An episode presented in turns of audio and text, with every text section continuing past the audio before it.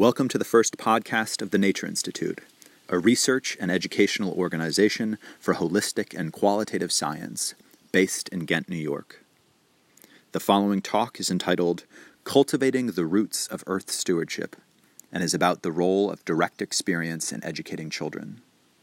It was given by the Institute's director, Craig Holdrege, on March 24, 2018, at the Winkler Center for Adult Education in Garden City, New York.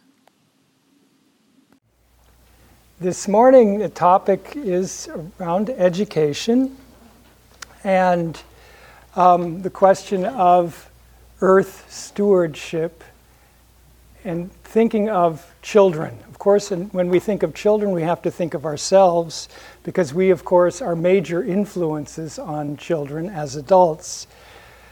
And this question of sustainability has been around for a long time and a long time meaning a few decades, where the word kind of came into common use, and it's been, of course, misused as well.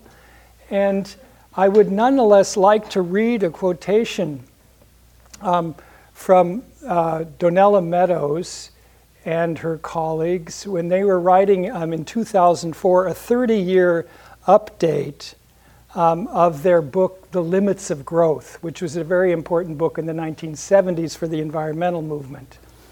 And they write It is simplest to say that a sustainable society is one that can persist over generations, one that is far seeing enough, flexible enough, and wise enough not to undermine its either its physical or its social systems of support.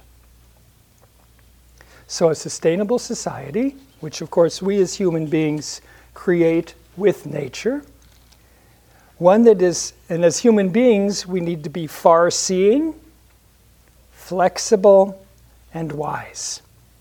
Right? Far seeing, flexible, and wise. I thought that was actually very good. There are many, many different definitions of sustainability, um, and all of them are, you know, somewhat one-sided. But this is very good because it says we have to change. We can't go on in the same way, and it's also not just a matter of changing our technologies.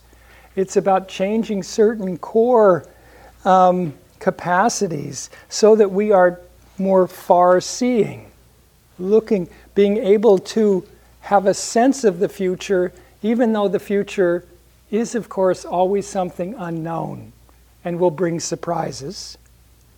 And flexible, flexibility of mind to be able to adapt and respond creatively to new conditions. And wise.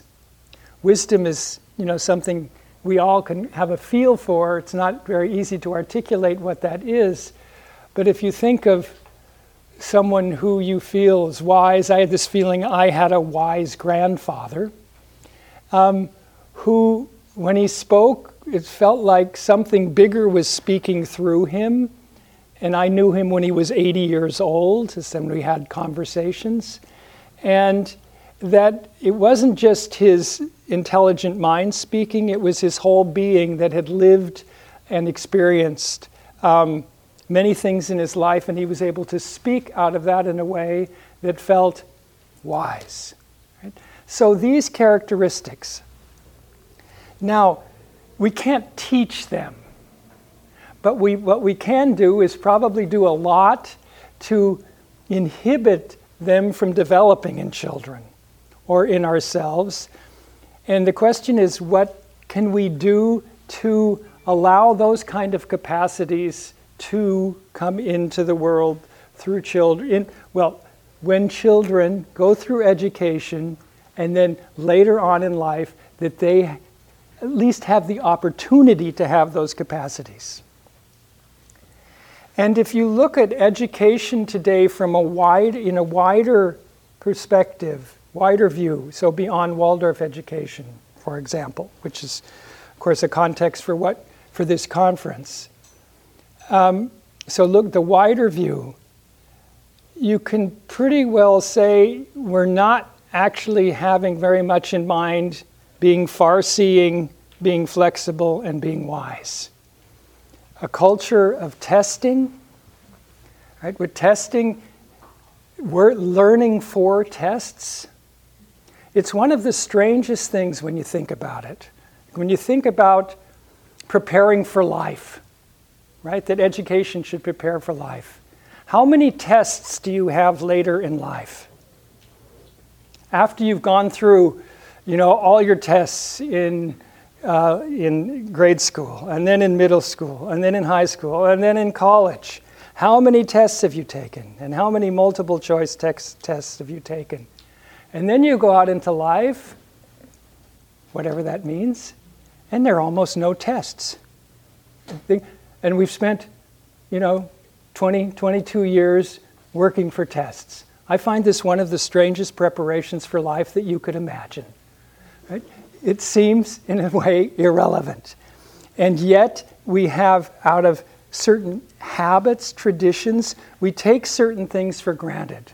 And what I would like us to do this morning is to try to uh, move beyond taking certain uh, ideas about education for granted, questioning them and saying, well, the children and the earth are our concern.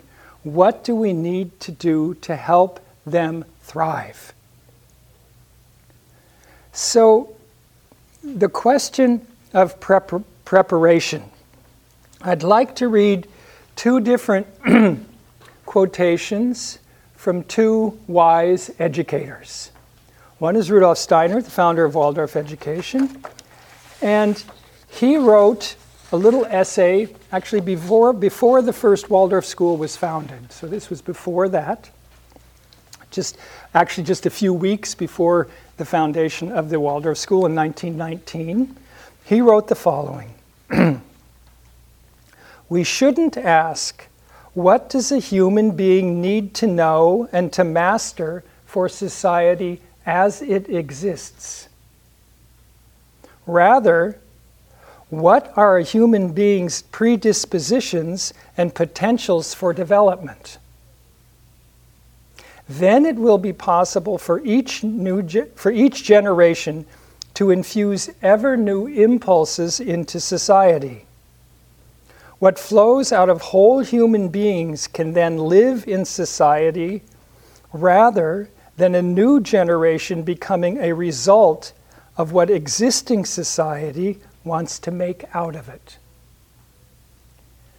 So he's saying we're not, we, when we're looking at education, we always think of preparation, you know, and educating for, and often we have in mind educating for the society exists, that exists.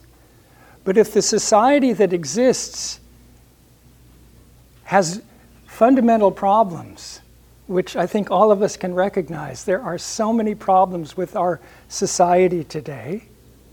Then we should actually be asking another question What are a human being's predispositions and potentials for development? So that each new generation can infuse ever new impulses into society so that the next generation can do something different than we do. And that's a big challenge because we don't know exactly, you know, what the challenges will be that they're going to meet. And we're embedded in traditions, in a culture, in certain thought forms. And so there's a real tension in education because, of course, we think preparing, but what does that mean?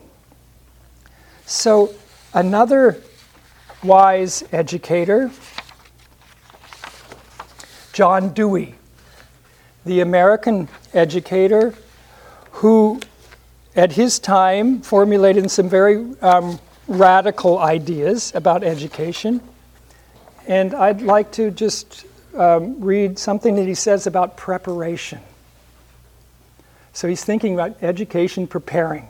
Right? So he says, in a small little book, which I highly recommend, called Experience and Education, um, that he wrote in 1938, When preparation is made the controlling end, then the potentialities of the present are sacrificed to a supposititious future. When this happens, the actual preparation for the future is missed or distorted. The ideal of using the present simply to get ready for the future contradicts itself. It omits and even shuts out the very conditions by which a person can be prepared for his future. We always live at the time we live and not at some other time, and only by extracting at each present moment the full meaning of each present experience are we prepared for doing the same in the future. This is the only preparation which, in the long run, amounts to anything. Now, that's a dense quotation, I'm aware of that. Um, but this idea where he's saying, what we're preparing for. He said, well, we're if we're preparing for life, and life is about engaging and responding to circumstances that you won't always know ahead of time what's going to come towards you and how you need to respond. Life is about responding and engaging creatively with the situations that come towards you. So, how do you prepare for that? Well, that means education must be life in the sense of experiences. It must be engaging in experiences. That's what he means by saying um, we uh, living the full meaning of each present experience. When we get into an experience and really um, have have interacted with the world in such a way that we have become active, we have responded, we have learned from those experiences, that we have grown. He, his idea of education was very much um, influenced by the idea of growth, that education is growth. And real growth can only happen through experience. So he's the father of experience based education in the United States. And I find this radical idea very freeing because it says, well, what do we need to pay attention to? We need to pay attention to what kind of experiences students are having. And are they having experiences? And of course, he wasn't naive and he says all experiences are not created equal, right? Some are more valuable than others. And we have to choose. It's up to us to orchestrate experiences for the students, for the children. And what are our criteria? So I'll come back to that. So at the beginning, we can see we've got a big challenge, which is good. And our challenge in our times is becoming greater when we're thinking about earth stewardship, caring for the earth. I think, well, for a number of reasons, and I just want to speak about one main reason. First of all, we have today at our fingertips more knowledge and information about the earth than we ever had. We can know so much. And we can Google it and find our way into knowledge about everything that we want to know, basically. Of course, you'll find places where we don't know something yet.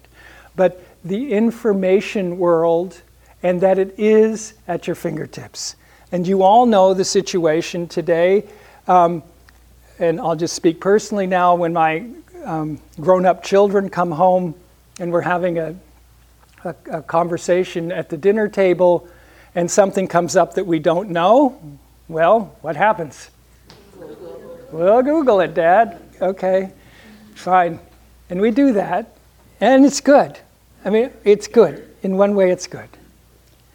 And yet, there's a real danger because you can know a lot about the earth, But if you're always tied to your machine, as my wife calls these things, she calls them machines, um, then if you're always tied to machines, then you aren't experiencing the earth anymore. So, this, this problem of our device culture, where we're continually interacting and more and more so with the world through a medium that allows us to access information, to be in contact with people around the world, with information gathered by many, many other people from many different times. So, an amazing um, global world, and yet it's a highly mediated world, and we can be studying, you know, the weather patterns, and then trip on the sidewalk and fall into the street while we're studying, right? Because we haven't watched our steps. And it is an amazing thing today just to, to observe this how we are tied to these devices. And of course, as you well know, we're now dealing with generation of children where that's in their life from the very get-go. From the very get-go. I know my ch- grandchildren um, are growing up in a really different world. Even though my two daughters are quite conscious of, you know, not wanting to um, have their children interact too much with these devices. Their parents are using them a lot, and they're, they're watching their parents using them a lot, and they're seeing that they're being take, uh, that t- someone's taking a video of them. They might not know it's a video, but something's happening. They're being watched, right? So all these things, it's a different world. And education has to really address that, I feel. And I would like to make this um, concrete through showing you a video now. And I'm not going to show you a video that I think is horrible. I'm going to show you something I think is really great. And then I'd like to talk about it with you. All right? So we'll see now whether technology cooperates. this is where things usually become problematic. But I'm just going to hope. I will um, just tell you this is a nature video.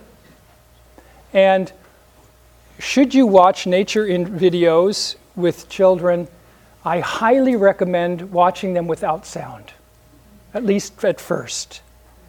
At least at first, no sound. And I'm not even going to give you the sound. You can go on YouTube and find this later right? Um, if you're really interested in how the, uh, you know, the speech and all the music and in the background and everything. So I'm leaving that out. At this point in the talk, Craig shares a short video of a fox hunting rodents in a snowy landscape. The viewer sees, over and over, the fox listening actively then leaping into the air and diving headfirst into the snow. Sometimes the fox comes up with an animal in its mouth, and sometimes not. It is not necessary to watch the video in order to understand the rest of Craig's talk. But if you'd like to watch it, the Discovery Channel has shared it on YouTube under the title Fox Dives Headfirst into Snow. Have any of you ever observed that? What you just saw? Yeah? Yeah. So this is something that most of us, you know, do not know about foxes. and you can learn a lot from this video. You can learn a lot and about the movement of foxes, about some of their habits. Um, I actually, uh, our dog, we saw our dog doing something similar to this. Um, never with success, but it was, uh, uh, as you saw, there was not always success in catching the vole or whatever it was um, in the red fox. And it's quite remarkable. And now, what I'd like us to do is just to, um, in a way, what's the difference between that kind of an experience of a video and what the video is as a kind of reality and our experience of the world that is not given to us through screens. All right? So that we kind of move and see what, what's going on here. Now, one of the reasons that most of us have not observed this behavior is perhaps that we don't live up in Montana or near Yellowstone Park or wherever this was um, taken. And most of us are not wildlife photographers or videographers who are willing to sit out in the cold, in the snow, for countless hours in order to perhaps see this happening. Very rarely. Right? So, this is not an event that just happens where you're walking by and, oh, yes, this happens, and, yeah, you know, it doesn't, it's not like that. And so it takes a special kind of human being to make this kind of um, nature phenomenon visible to us. And this human being has a c- camera that has a big telephoto lens on it so that he or she can give us the impression that we're close to the fox because we're, they, he or she was not anywhere near the fox when, these, uh, when taking these pictures. So it's drawn close so that we can see in detail that we would, what we would never experience in that way if we were there as fully embodied human beings observing, freezing and observing. Um, and then we have the fact that this uh, person probably took many, many, many, many minutes of um, different clips that then came into two, uh, two minutes and whatever it is, two minutes and 48 seconds. So either that person or someone else now used artistry to clip that together to make it into a short experience for us. Because that was not one sequence, right? Those were many pulled together. We don't even know, and I must admit I haven't observed it so carefully to be sure, am I looking at the same fox the whole time? Is it the same fox? I don't know. I kind of think so, but I'm not sure. And so, in a way, what we have with this video is a work of art. It's something that has been created through human beings interacting with the world in a particular way and bringing that together and presenting it for someone else to experience. It's not an experience of nature. Nature videos, nature movies are not experiences of nature. And we just have to be clear about that even though I can highly appreciate this, it's not about saying they're bad. I would say, however, they are bad if you have no nature experiences. Now, everyone has some nature experiences, but it is something, and this is more subtle, to observe in yourself when you're observing that snowy landscape um, I happen to have grown up in the West, so I have a feeling for those landscapes. And of course, you just had a wonderful snowfall here a few days ago where you had a feeling for a snowy landscape and the cold and what it means to be out in that. So we are actually, with our, our more, I'll call them bodily senses, we're participating in that video. If we had grown up in Manaus on the Amazon River, that would be a really weird video. Because you'd have no, what's, what, you know, might have, oh yeah, I've heard about this stuff, snow. But the cold, you know, what's coming out of the, the nose when it's breathing out? What is that? Steam? I thought steam came out of kettles.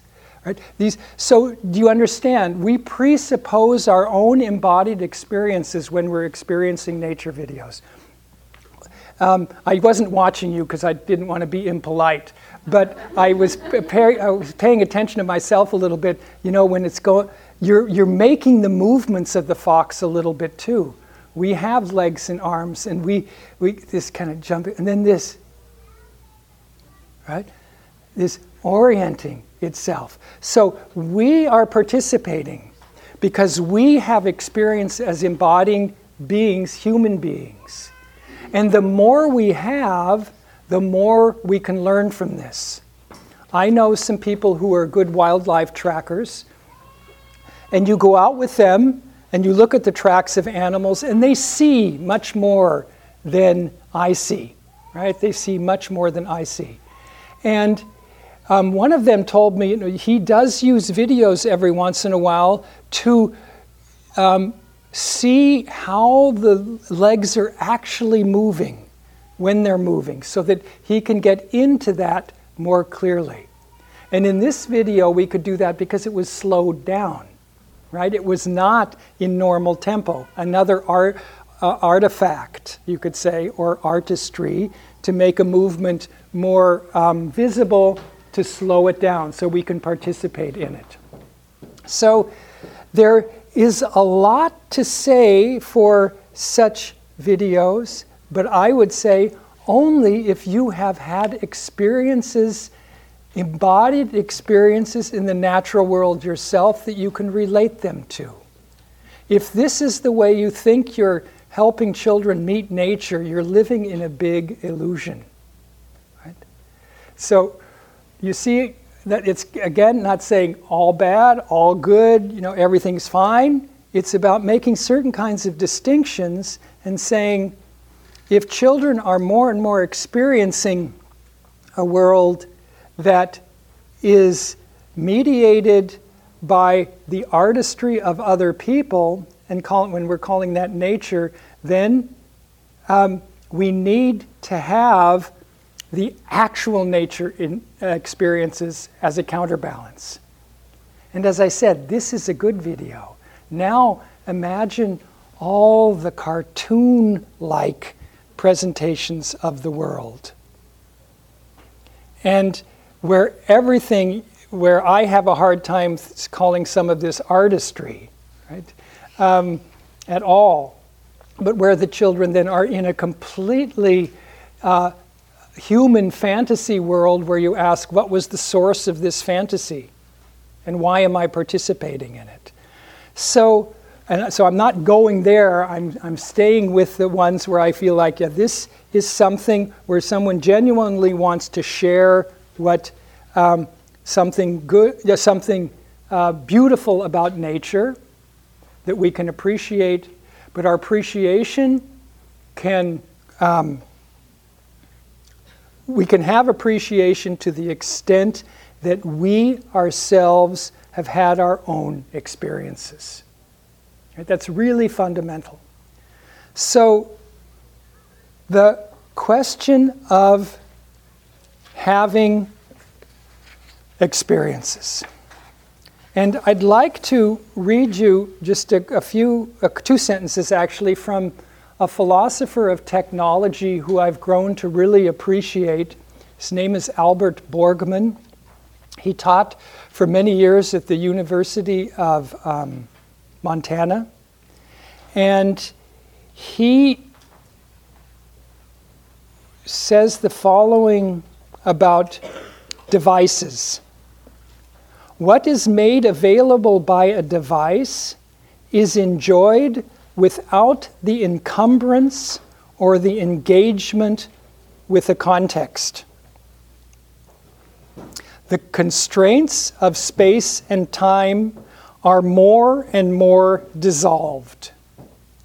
So, in our experience of the world, we live in space and time. And the um, photographer had to go out in the winter right, to do this. We can lie in bed in the summer, or better, lie at the side of a swimming pool and watch the fox in the winter, right? So the constraints of space and time are more and more dissolved. And what's made available by the device is enjoyed without the encumbrance or the engagement with a context. So the actual context is not there, that's hidden. The, the, uh, the context of the Fox, of the video, of the camera, and of how all this is made, how, how this gets onto the screen. It's all hidden. We don't participate in it, we don't know it. And so he very clearly characterizes these qualities of what he calls the device, device culture. And so the tension today is not to say, got to get rid of all devices, because that's probably an illusion anyway. Um, they have, there's so much that's valuable that we can all see, and yet the stronger it becomes, the more you can sense the need for a counterbalance to that of having experiences of things, now you could say, that do not dissolve the constraints of space and time, and that are only enjoyed with the encumbrance and the engagement with a context. And Borgmann writes about this in a very nice way. Um, and he speaks of um, what he calls the real and what he calls the hyper real, which he means the more de- device culture. Um, I would have actually called it the hype, hypo real, the less than real, but I know why he calls it hyper real. So I'm not going to worry about the words. So here is how he characterizes what he calls the real. What is eminently real has a commanding presence and a telling and strong continuity with its world.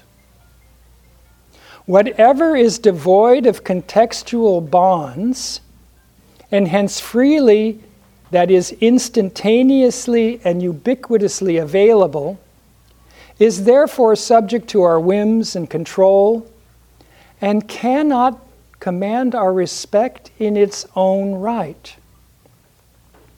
Conversely, whatever engages our intention due to its own dignity does so in important part as an embodiment and disclosure of the world it has emerged from.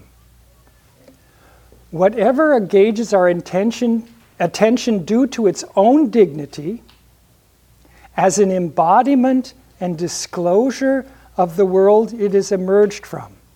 That's what he means by context.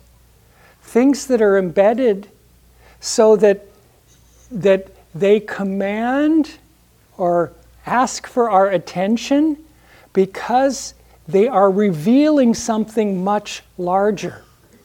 And in a way, that's what I would call wisdom. And that's the wisdom that's in the world, but can we participate in it? And I would say we need to have our children have the opportunity to participate in what he calls commanding presences if we're going to give them the possibility to be rooted in the world. Yeah, to be rooted in the world. And so the question is you know, how do we do this? What are some of these commanding presences? And there are no recipes.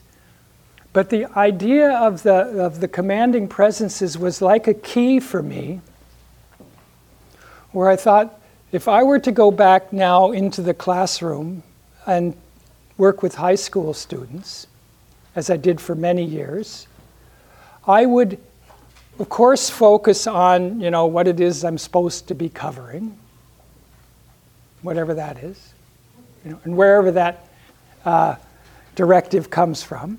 But I would ask myself, Craig, what are the commanding presences that you are going to try to let your students participate in tomorrow? That may be more important than, well, they need to learn about cell division tomorrow. If cell division is taught in such a way that it's not a commanding presence for them, that it doesn't seem Im- connected with the world, that, it do- that they don't see, you know, wh- wh- you know, why should I be learning this? And of course, if you're working with adolescents, you can hear a lot of that, and you can't always take it seriously.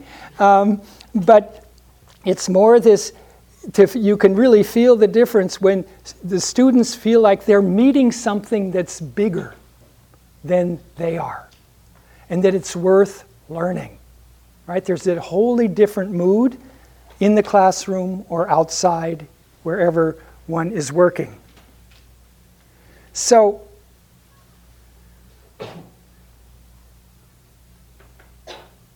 this orchestrating situations in which children and young people can meet commanding presences and work with them. And I think this is, you know, the title for the title of my talk, this cultivating the roots of earth stewardship. It's related to this because commanding presences are always in contexts. They express a context. There, you always have to deal with something that is dynamic, big, changing, and that you have to get in relation to. And that's a highly ecological way of um, educating, of, of letting the world educate me through my interactions. So, let me go into a few examples with young children. I mean, one um, feature which you know I'm very happy to see this happening all over the place and within Waldorf movement, but elsewhere as well, the forest kindergartens. And of course, you'll hear about that if you participate in the one workshop later on. Um, what that means for these young children to be outside and not learning this plant, that plant, not kind of an environmental education curriculum for five year olds, but being able to interact with wood and water and leaves and trees and bark and poop and this and that, right? That they're engaging in a world that is everywhere a commanding presence. Nature is the epitome of everywhere a commanding presence. So, nature education. And for the younger children, it's about being in that world, having a certain um, context provided through adults so that it doesn't become too dangerous. But it needs to have a little danger in it, right? That you really can fall flat on your face into a puddle right? That that's, you know, that's the possibility of life. Puddles are commanding presences. And, uh, the, and those are experiences a child doesn't forget either, right? which is very interesting. They've met something in the world that was, whew, right? And so full bodied sensory experiences. And we have to counteract our tendency today to live constantly in a fear based world, right? A fear based world where everything is dangerous. We have to be, protect children from everything. And the protection gesture is great, right? It's very important. And yet, on the other hand, the letting go and still having your mind around the children is really important. So, orchestrating these situations. That's the one side. The other side is that children are around people, adults, who are engaging with the world in meaningful ways, who are attending to things, who might pick up some trash rather than ignoring it and walking by, who are caring for a piece of land. Or I'll just give you a little personal story. Um, we've always, uh, since we've had children, you know, lived in situations where we could compost everything organic that was in the family, right, from the food scraps and all of that. And um, when my oldest daughter moved then to uh, New York City, and for a while could not compost, she said, I really feel guilty. You know, I said, and maybe, yeah, I don't know if she felt guilty. If she said guilty, I'm sorry, I might be miss. I know she said, this doesn't feel right. This just does not feel right. And then she found ways. Aha, uh, there was a farmer's market where they would take her compost every week. So she put it in the freezer, took it to them. And now it gets collected where she lives. So she was around, and you can imagine as a 10 year old, she sometimes thought, oh, this is really gross, going out and smelly compost and putting it, you know. It wasn't necessarily an enjoyable experience, but we just did it. It was just part of our life, whether she enjoyed it or not. It's so this being around adults who are caring, who are perceiving, who are also in their senses, and they're in that presence because children are imitative beings, right? Are imitative beings. They take that in. They take that in. Now, another, I'm just picking out a few, you know, aspects, and there are many more, but we don't have a lot of time. Um, one of the most wonderful things I think today, and this is happening more and more as well, and there's also a workshop about this today, is gardening, working with the earth. Because the earth is a commanding presence soil, seeds, plants germinating, tending for them, having to deal with drought and too much rain. What do we do now? Right? Responding to changing conditions. Again, adults who are helping, guiding the meaningful work, but they're engaged in it. And not that they're always going to like it, that's not always the point, but they're doing it. And they're seeing effects of their actions. Those speak. The world speaks back in, um, through what we do. How does the world respond? So, this caring for the earth. And I just want to um, mention a book that just came out this year from a teacher um, at the um, Summerfield Waldorf School in California calling, called Growing Sustainable Children, um, a garden teacher's guide. And Ronni Sands, um, who I know, you know, she developed a whole curriculum from the kindergarten to the high school, interacting with nature. And through gardening, but also in the high school quite different with questions of you know what what is permaculture many other issues. But this goes through the whole school. And I think this is so important, and of course, you can imagine, especially in urban and suburban settings, where the commanding presences of nature are a little bit uh, pushed back to a degree, that this comes into a school that the children have this opportunity to get outside the classroom and be in be with the earth and that changing throughout the development of the children in age appropriate ways and depending on the place. So I helped um, the Detroit Waldorf School with a couple other people develop an environmental science curriculum for their middle school. And that was very place based. It was, you know, what's the situation now in Detroit? Very challenging. What could we do? What could happen? So we worked with the faculty and tried to come up with some ideas that seemed fruitful for this place to do in this way. It's not going to be the same everywhere. There are no recipes. It's about communities of people saying, let's try this and see how it works. but it means seeing there's something other, something else important, or we need to do more of the engaging with the commanding presences and see how the curriculum, how the school day can adjust to that if we really want to help children thrive. Or to, I say it again, to be rooted in, in the world.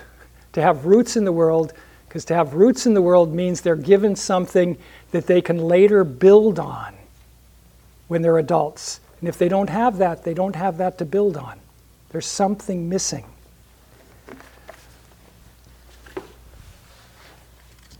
So, very briefly, um, just a couple things related to being in a more urban suburban environment because commanding presence are not only you know pristine nature uh, by any means. And um, someone who i highly revere aldo leopold who was a great ecologist and environmental thinker in the 20th century he wrote the following in 1939 all i am saying is that there is drama in every bush. If you can see it. That's you need guidance sometimes to see that. When enough men, I'll make him into the 21st century, when enough people know this, we need fear no indifference to the welfare of bushes or birds, or soil, or trees. We shall then have no need of the word conservation, for, sh- for we shall have the thing itself. Drama in every bush, if we can see it. That means we as adults need to be very attentive. Oh, do you see that? Did you notice? Oh, look. Oh, wow. Do you understand? Um, the weeds in a city lot convey the same lesson as the redwoods. It's kind of hard to swallow, but we're going to go into vacation in the city lot and watch the weeds, kid. so, but he was he saw, and it's very interesting. This was written 1938. Yeah. Um, he was beginning to see what he called the stampede for recreation with cars and roads. You know, and what has become then of much recreation where you drive, you look out your window, you take your picture, and you move on. He said, You know, you better stay at home and look at weeds. So he was, he was feeling something's coming that's not good. And he himself had such rich nature experiences that he knew what he was talking about. And it is, you can learn an awful lot by a weed in a city lot. You can learn a lot. Um, so it's about paying, noticing, noticing, paying attention, engaging with, and then seeing it how it's a reflection of something larger than itself. Commanding presence. Commanding presence. So, just very briefly, ooh, yes, because I need to close shortly. Um, in other commanding presences that are really important, but I don't want, I, I, I want to put the focus on the nature ones, because our topic is caring for the earth. But if you do arts and crafts every day of your school life, you're engaging with commanding presences your own body if you're moving, with the world of color, with the world of, of substances that resist you doing something with them, like stone or wood, where you can notice very quickly if you mess up. Your whole body as an organ in singing, using an instrument. An instrument is a commanding presence that you have to be learned to work with. Um, so all of that work is also engaging with um, commanding presences.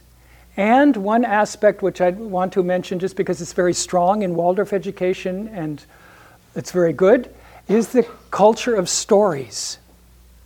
Because stories are commanding presences, right?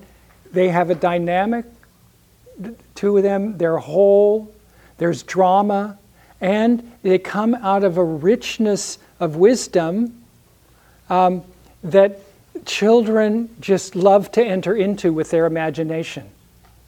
And that so much of education, again, in the broader culture, has lost the element of story is a real tragedy. Right? And so that's, and now, then again, tro- story transforming through the ages. A story for a young child is different for a story from a, for a 14 year old. But I want to mention that, you know, story, arts and crafts, um, all of that can, they can help cultivate this engaging with commanding presences, but we need the, one, the, the nature commanding presences very strongly, embodied, really being embodied in a world that has wisdom in it, and we're learning from that.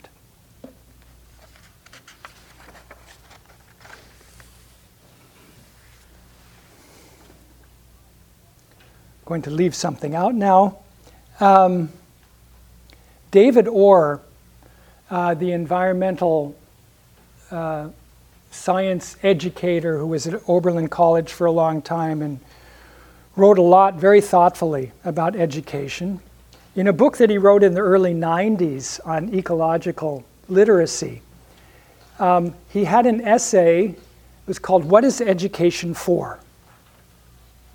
And he said, he's talking about now higher education, so um, college and university education, and he's very, you know, speaking to his colleagues and saying, listen, we're not doing enough.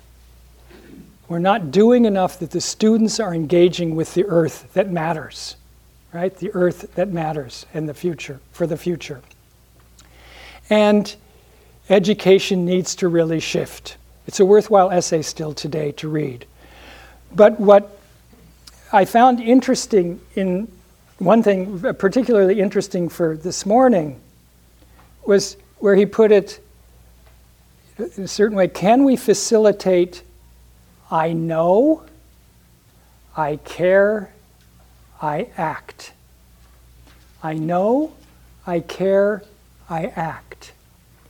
And this knowing um, has to do a lot with the getting into the commanding presences. That's not his language, but that's the way um, I want to put it now, right? You're getting, you're not just knowing about, it's not knowing why is there climate change just intellectually, but having experiences of weather and water and maybe even experiences of carbon dioxide. So it's not just two letters and a number, CO2, right? That it has something about it that you've experienced. So, this getting to know, and then I care.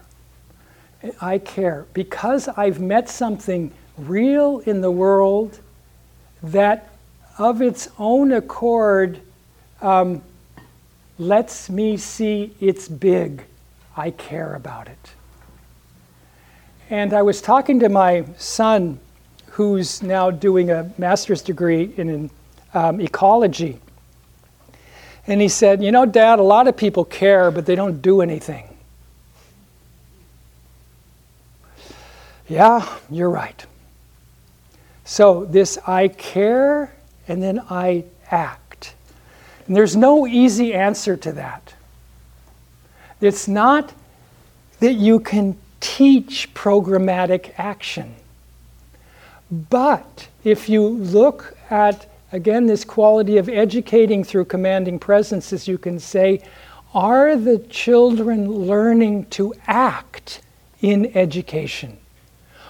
Is it, is it going beyond consideration to acting and doing, and doing within contexts that matter? And of course, it matters whether the dishes get washed at home. It matters whether the compost gets taken out. Right? Do you, you see what I mean? These little things, they matter. Acting so that we have in consciousness that we're going we're, we're going through a, and it's not really a sequence, but we're, we're moving from um, is engaging with to beginning to know I see I care and now I do something. And so I think as an educator to pay attention to that what kind of tasks you know when the, the in this eighth grade curriculum for the um, um, Detroit Waldorf School one of the things they really wanted and they saw the need for this that the eighth graders were involved in community, um, community garden projects in their communities. They were helping there. They were part of a process that was in their community. It wasn't just made up as some little task that they're doing in the back of their school. It was part of a, the world that has needs for food, right? And has a kind of um, urban wasteland that they're trying to recover. Something meaningful. And of course, that metamorphoses again as the children grow older. That can change. And I can say this um, out of my own education. I went through normal public schooling, um, and high school almost did me in in terms of boredom and other things. Um, and a certain uh, save, save, well, real saving grace was in the 12th grade. I was able to become part of a program that was outside the school, but for which I got credits for doing um, through the university, where a group of us was allowed to take initiative. Wow. We were supported in taking initiative. Eight, you know, um, high school students who really didn't know anything, we were supposed to, we wanted to take initiative. So what did we do? Two different things.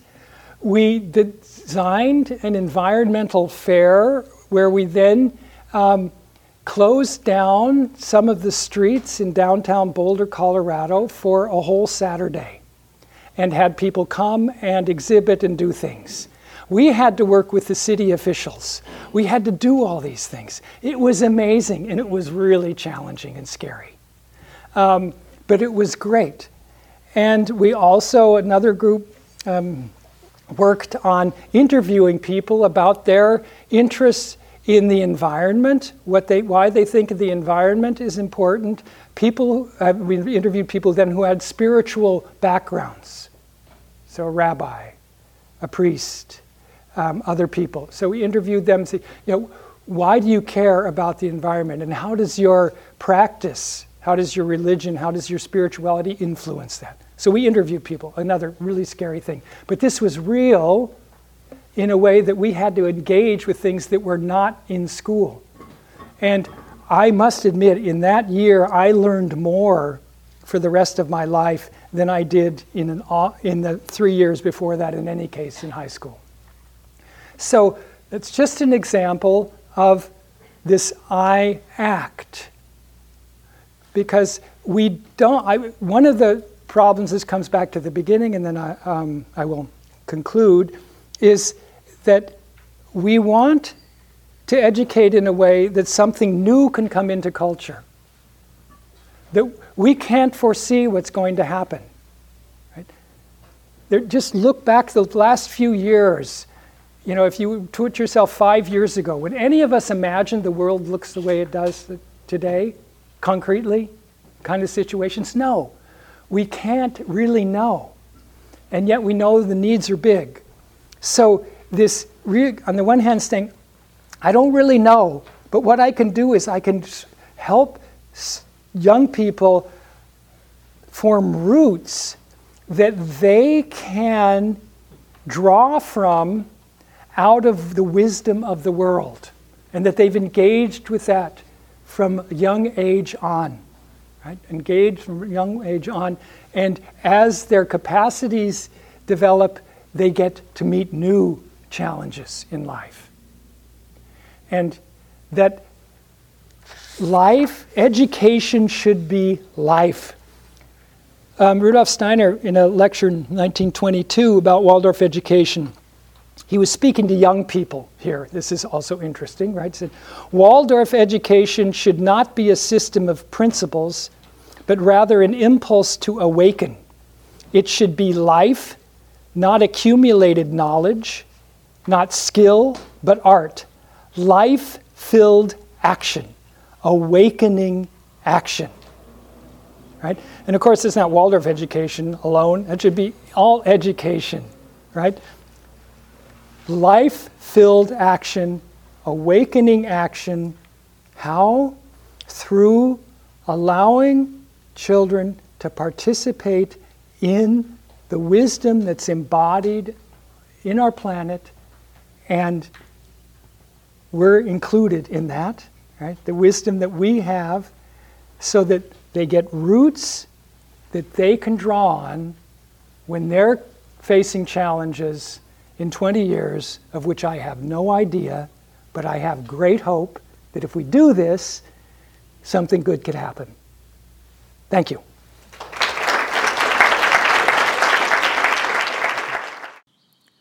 Thanks for listening to this Nature Institute podcast. If you'd like to hear more podcasts in the future, please subscribe. You can also find our many books, articles, and videos, as well as ongoing courses that we offer at our website, natureinstitute.org. If you've enjoyed this podcast, please consider sharing it with friends and also rating it on iTunes so that others can better find it. Thanks so much.